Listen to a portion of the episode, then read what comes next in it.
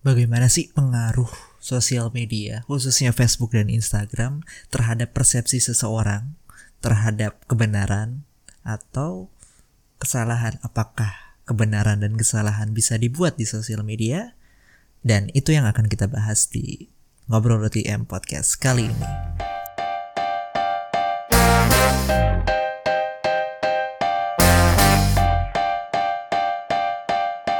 Hai kembali lagi bersama saya Iqbal Maulana di Ngobrol.im Ngobrol Internet Marketing bareng Iqbal Maulana.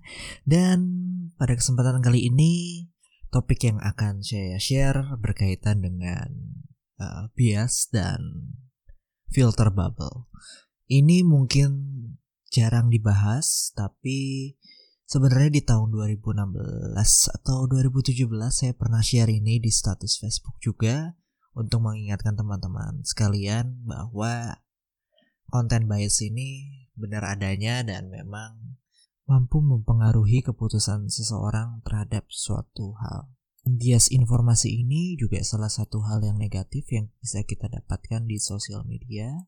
Alasannya karena bahaya di internet adalah pemakainya bisa memiliki realitas yang berbeda mereka bisa mendapatkan atau mengikuti informasi yang membuat mereka semakin terperangkap dalam bias yang sudah ada. Yuk kita bahas lebih dalam tentang bias atau mungkin lebih eh, jelasnya saya sebut bias visibilitas. Jadi maksudnya apa sih bias visibilitas? Jadi apa itu bias visibilitas adalah ketika kita melihat suatu hal baik itu di sosial media ataupun di internet itu dapat mempengaruhi perilaku kita sebagai konsumen. Contoh, misalnya di Instagram, Anda sering melihat uh, produk-produk terbaru, misalnya Anda suka terhadap uh, fashion misalnya atau tas. Nah, ketika Anda melihat tas, uh, ada model-model terbaru, misalnya teman Anda juga membeli produk tersebut, efeknya dari hal tersebut kebanyakan dari teman-teman Anda membeli brand tertentu atau memiliki tas dengan harga tertentu, Anda akhirnya terpancing untuk turut serta uh, memiliki tas tersebut. Itu konsep dari bias visibilitas. Dan bias visibilitas ini bisa tercipta dari cara kita berinteraksi di media sosial.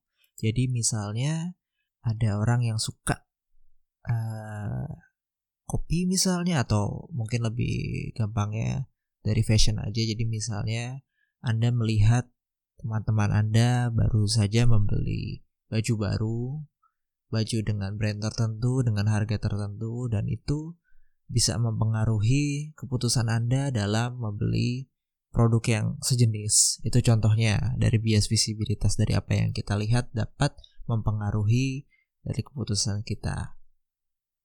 Nah, problemnya adalah apa yang kita lihat tersebut itu bukan dari kehendak kita, tapi dari kehendak algoritma, baik itu di sosial media ataupun juga di search engine sebenarnya. Contoh dari sosial media misalnya eh, kamu buka Instagram lalu buka tab explore, di situ sudah terlihat jelas tentang konten bias.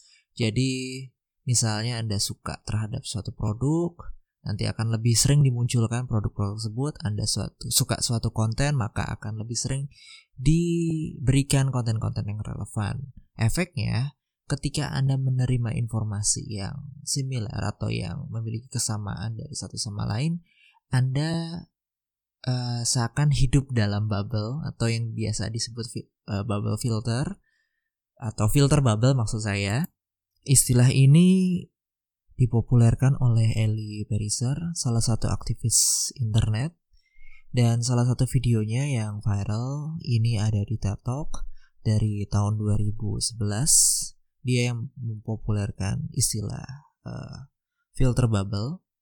Nah, filter bubble ini maksudnya apa? Um, ini sebuah personal ekosistem yang berarti kita bisa menciptakan dunia sendiri, dunia konten sebutannya. Jadi informasi yang ada di sekitar kita bisa uh, terbentuk dari apa yang kita lakukan di internet. Jadi dunia dunia yang dibangun dari kesamaan atau hal-hal yang familiar dan ini merupakan uh, hal yang negatif sebenarnya karena kita menjadi kesulitan belajar dan sulit untuk menerima hal-hal yang baru.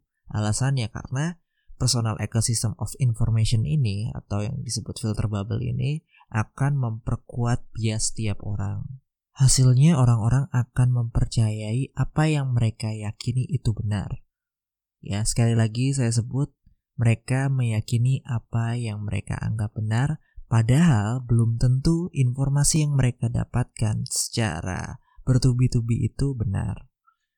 Uh, mungkin saya sederhanakan untuk offline ya. Jadi uh, dulu waktu masih SMP saya masih sering main ke warnet. Di situ uh, di lingkungan saya saya tinggal di area Bekasi. Waktu saya minta izin mau main ke warnet sama orang tua saya ibu saya. Uh, ibu saya uh, sempat melarang alasannya karena dia takut uh, kalau saya main internet itu buka Yahoo Messenger loh saya bingung kenapa uh, saya tanya kenapa uh, emang kenapa dengan chatting di Yahoo Messenger karena Eh, menurut informasi yang dia dapatkan dari tetangga-tetangga sekitar dari Yahoo Messenger bisa diculik. jadi uh, ya itu contohnya. Jadi uh, orang tua saya mempercayai informasi yang belum tentu benar karena di daerah tersebut di uh, lingkungan tersebut mempercayai informasi tersebut karena banyak isu atau desas-desus yang berkaitan bahwa bisa terjadi penculikan dari Yahoo Messenger, jadi diajak ngobrol terus diajak ketemuan terus diculik dan lain sebagainya. Karena informasi yang didapat di situ uh, cukup banyak dan dipercaya sama beberapa orang yang di sana. Akhirnya ada banyak yang informasi efeknya tidak tahu benar atau salah tapi yakin itu sedang ramai padahal mungkin sedang ramai di uh, apa lingkungan itu aja. Lalu sebagai anak yang tentu nakal, saya tetap aja main ke warnet dan uh, menghiraukan hal tersebut. Tapi sebelumnya saya jelasin dulu kalau itu hal yang salah. Kalau Yahoo Messenger nggak begitu. Lagian juga saya main ke warnet juga main game nggak chatting dulu. Uh, seperti itulah. Jadi saya jelaskan, baru untungnya orang tua ngerti ya udah boleh main ke warnet.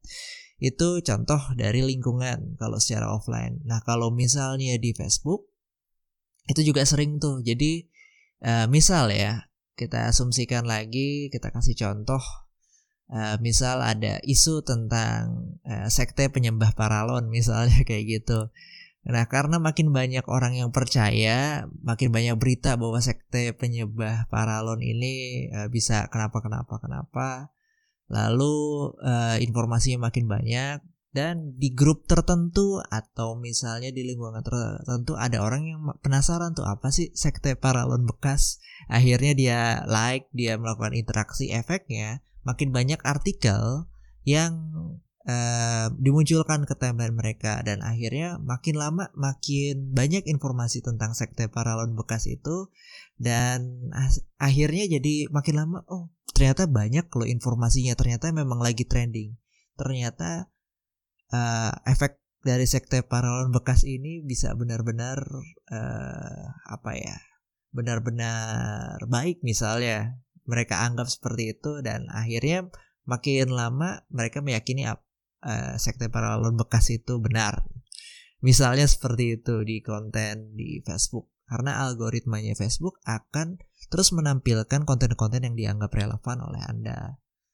Nah, ini contoh kasarnya seperti tadi sekte viral bekas, tapi kan kenyataannya nggak hanya itu di Facebook, tapi adalah banyak hal-hal yang uh, aneh-aneh, tapi menurut orang itu benar. Menurut orang itu informasi yang sedang ramai diperbincangkan, padahal ramainya hanya di timeline mereka saja, bukan di bukan secara realita atau dunia pada umumnya. Karena dunianya itu memang dibentuk dari algoritmanya. Jadi dunianya memang dibentuk secara personal di internet. Itu contoh kalau misalnya di Facebook. Kita sering ditampilkan konten-konten yang makin relevan, konten-konten yang sesuai, efeknya informasi yang kita dapatkan menjadi hal yang familiar atau yang serupa. Dan karena banyaknya konten yang serupa itu bagus sih. Jadi makin banyak interaksi kalau misalnya konten yang kita pilih adalah konten-konten yang positif. Kalau negatif akhirnya makin banyak hal-hal yang negatif yang menghampiri. Nah, itu kalau di Facebook, kalau misalnya di Instagram tadi sudah disebut tentang uh, misalnya ada konten di tab explore. Lalu kalau misalnya di search engine, misalnya di Google, ketika kita mencari sesuatu dengan orang lain mencari sesuatu bisa saja uh, hasil pencariannya berbeda karena Google pun melakukan tracking. Jadi dia melakukan pencatatan data berdasarkan riwayat kita ngeklik apa aja, terus dia uh, baca apa aja. Itu mempengaruhi dari hasil pencarian kita bahkan lokasi kita pun bisa uh, sangat mempengaruhi dari hasil pencariannya. Nah, itu contohnya. Efeknya dari apa yang kita percayai saat itu bisa menjadi benar-benar kenyataan. Misal Anda menyukai yang tadi sekte paralon bekas misalnya, makin lama makin banyak tuh artikel-artikel yang meyakinkan bahwa ada loh sekte paralon bekas dan itu uh, benar-benar viral di dunia uh, maya. Padahal belum tentu bisa aja memang viral hanya di timeline Anda saja. Itu contoh dari adanya informasi bias atau informasi bias ya di Indonesia kan. Itu contoh secara individu. Dan algoritma yang tercipta dari filter bubble ini atau content bias ini akan mengisolasi setiap orang secara intelektual Maksudnya, mereka akan fokus pada sudut pandang informasi yang mereka sukai, sedangkan informasi yang berlawanan dengannya akan diabaikan.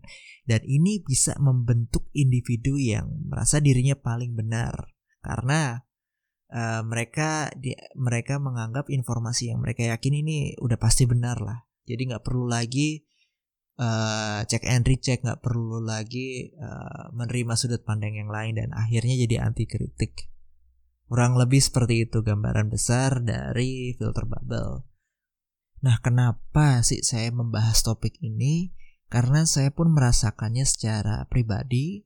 Uh, dulu akun Facebook saya uh, memang berisi game-game saja atau film atau ya pokoknya entertainment aja lah buat ngobrol-ngobrol bercanda teman-teman SMA dan kontennya sangat bervariasi tapi memang mayoritas yang muncul adalah tentang game-game aja. Jadi saya merasa bahwa kalau misalnya di Facebook memang rame tentang game.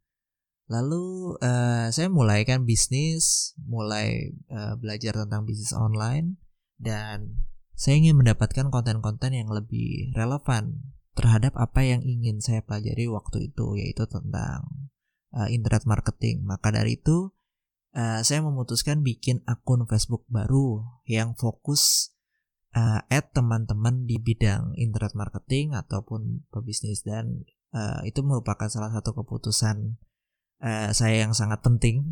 Karena dengan hal itu saya punya networking yang lebih baik dan isi timeline saya jadi jauh lebih baik. Jadi isinya kayak tips tentang internet marketing belajar tentang Facebook Ads, SEO dan lain sebagainya dulu sangat sering orang-orang sharing baik itu di timeline pribadi ataupun membuat grup Facebook dulu lagi rame-ramenya bikin grup Facebook uh, sendiri-sendiri.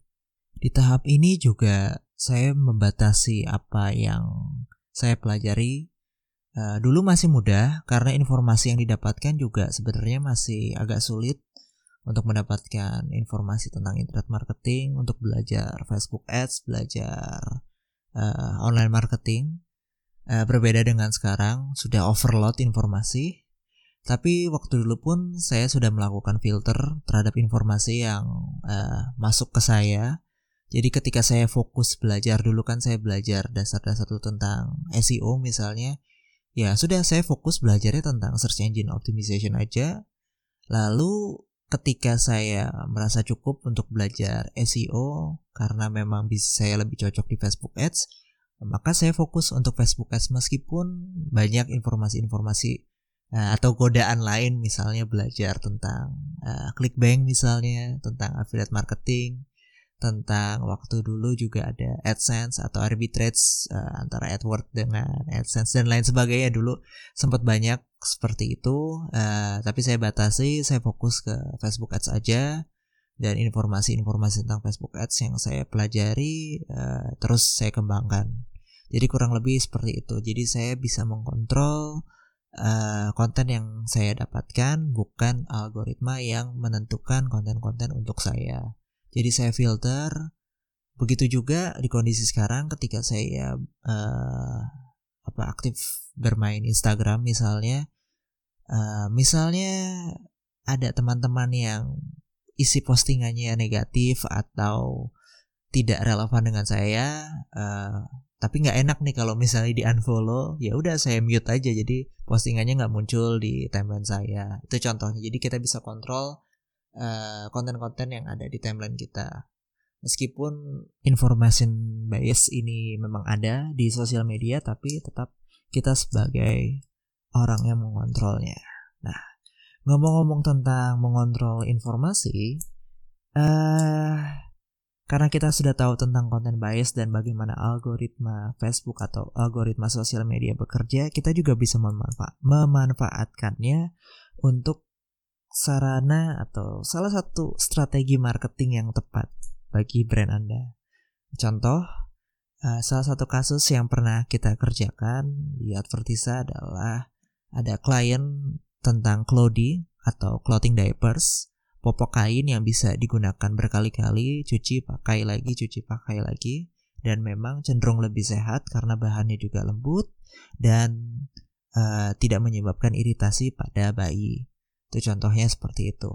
Nah, ketika saya melakukan interview, uh, ngobrol dengan kliennya untuk menemukan uh, target market yang tepat, di situ saya dapat insight yang menarik bahwa dia menyatakan uh, omsetnya sempat naik secara signifikan ketika di online di dunia online itu ramai berita mengenai uh, ada permasalahan dari popok sekali pakai ya popok sekali pakai itu bisa menyebabkan iritasi sehingga uh, bayi kulitnya memerah karena sebenarnya itu uh, ada penyalahgunaan uh, cara pemakaian. Jadi mestinya kan memang popok sekali pakai ya di uh, pemakaiannya sekali sekali aja atau hitungannya singkat. Tapi kan kebanyakan uh, orang tua agak males ganti-ganti popoknya. Jadi kadang bisa dipakai berjam-jam atau bahkan bisa seharian sehari cuma dua kali. Padahal kegunaan utama popok kali pakai ya memang benar. Untuk sekali pakai misalnya lagi ada perjalanan atau ada hal-hal yang penting. Nah efeknya eh, semenjak berita itu menjadi tren ternyata banyak orang mencari alternatifnya itu popok kain. Orang mencari akhirnya eh, omsetnya pun meningkat. Tapi namanya berita kan itu tren sesaat Habis itu beritanya turun, begitu juga omsetnya menjadi turun kembali. Nah, dari cerita tersebut saya kepikiran untuk memanajemen uh, informasi dari target market tersebut karena target marketnya cukup spesifik yaitu uh, orang tua, uh, ibu-ibu lebih tepatnya yang baru memiliki anak. Jadi kita bisa melakukan segmentasi pasar di sana dan saya fokuskan waktu itu ada di kota tertentu Uh, brandnya juga tidak saya sebutkan ya di sini tentang clothingnya tersebut, clothing diapersnya. Jadi uh, saya mulai memanajemen informasi tersebut. Jadi saya mulai meningkatkan kembali berita-berita tersebut uh, dengan mengatur beberapa informasi. Ada video, ada artikel, ada situs berita juga untuk dimunculkan di uh, kita sebutnya control audience jadi ada grup control audience jadi ada uh, saya lupa tepatnya berapa audiensnya ada mungkin ya kita sebut aja 500 ribu audiens di di beberapa kota tertentu dan di sini kita targetkan orang-orang tersebut dari 500 ribu ini setidaknya 80 persennya terpapar iklan tentang uh, popok kain dan juga popok sekali pakai tersebut dengan informasi tersebut. Jadi kita target 80 di akhir campaign sih nggak sampai 80 persis tapi cuma sekitar 60 persen tapi hasilnya juga cukup efektif. Jadi baru membahas tentang uh, apa banyak berita tentang popok uh, popok sekali pakai itu bisa menyebabkan iritasi kalau tidak mengerti tentang cara pemakaiannya itu sudah mendapatkan uh, leads leads baru, prospek prospek baru, orang-orang sudah melakukan pencarian dan search di uh, apa search di Google juga meningkat. Dan omset di fanpage waktu itu juga udah mulai banyak yang tanya-tanya juga meningkat di situ. Padahal belum melakukan uh, campaign tahap selanjutnya tahap consideration dan conver uh, dan conversion. Di situ baru dari data tersebut uh, dari audiens tersebut kan memang kita simpan ya database-nya menggunakan custom audience jadi orang-orang yang sudah pernah terpapar iklan dari berbagai macam sumber yang menjelaskan bahwa uh, popok sekali pakai uh, cukup berbahaya untuk kegunaan sehari-hari karena bisa menyebabkan iritasi pada kulit bayi. Jadi ya kita tambahkan untuk solusinya atau alternatifnya bisa menggunakan popok kain gitu. Apalagi kan popok yang sekali pakai ada brand-brand yang uh, kurang jelas juga. Jadi itu yang kita highlight. Nah, karena itu eh, ibu-ibu akhirnya merasa wah kita butuh alternatif lain nih yang bisa lebih baik lagi. Akhirnya dia uh, udah mulai mengetahui tentang fitur dan benefit dari popok kain. Akhirnya orang akhirnya ibu-ibu tersebut uh, terpancing terus tanya-tanya melakukan interaksi dengan CS-nya dan akhirnya dijelaskan dan terjadi closing di sana. Nah, Uh, dari grup kontrol tersebut berarti dari 500 ribu uh, setengahnya lah sekitar 200 ribu atau 300 ribu orang. Uh, itu dia sudah tahu atau setidaknya pernah melihat iklannya satu atau dua kali dalam waktu satu minggu. Jadi dia masih mengingat dengan baik bahwa wah kalau menggunakan popok kain sekali pakai cukup berbahaya kalau tidak mengerti pemakaiannya dan itu bisa menyebabkan iritasi pada bayi. Akhirnya mereka menyangka bahwa hal tersebut memang sedang ramai lagi, padahal ramai di target market yang uh, saya mau, yaitu yang saya kontrol saat itu. Sebagai advertiser berarti bisa untuk mengontrol informasi dari target market yang kita mau. Ini saya harap digunakan dengan sebijak mungkin. Jadi dengan teknik seperti ini ini masuk ke salah satu strategi dari awareness. Jadi kita bisa memanfaatkan hal tersebut untuk uh, memunculkan informasi-informasi yang relevan ke audiens kita. Dan ini bisa mempengaruhi perilaku customer kita, kita bisa memanipulasi uh, pola pikir mereka, kita bisa merubah bagaimana perilaku mereka dalam menentukan pembelian ketika kita bisa memunculkan konten-konten atau informasi-informasi yang mereka bisa percayai dari berbagai sumber yang tentunya kredibel juga. Jadi uh, itu salah satu poin penting ketika kita memahami tentang algoritma dari sosial media dan bisa memanfaatkan beberapa fitur yang tersedia di Facebook advertising. Itulah kenapa saya kembali ingatkan bahwa konten bias itu ada dan uh, tidak hanya efek negatifnya, tapi kita bisa juga ambil efek positifnya dan kita bisa manfaatkan untuk terus meningkatkan perkembangan dari bisnis kita. Dan itu contoh yang tadi tentang clothing diapers itu uh, hanya salah satunya saja.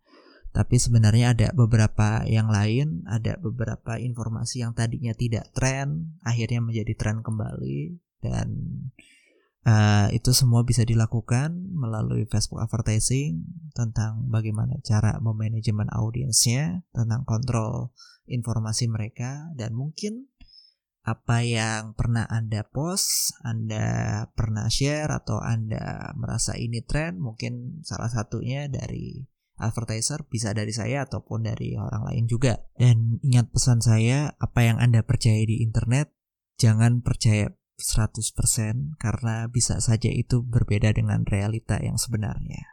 Itu aja, sekian dari saya. Semoga podcast ini bisa bermanfaat. Sekian dan terima kasih.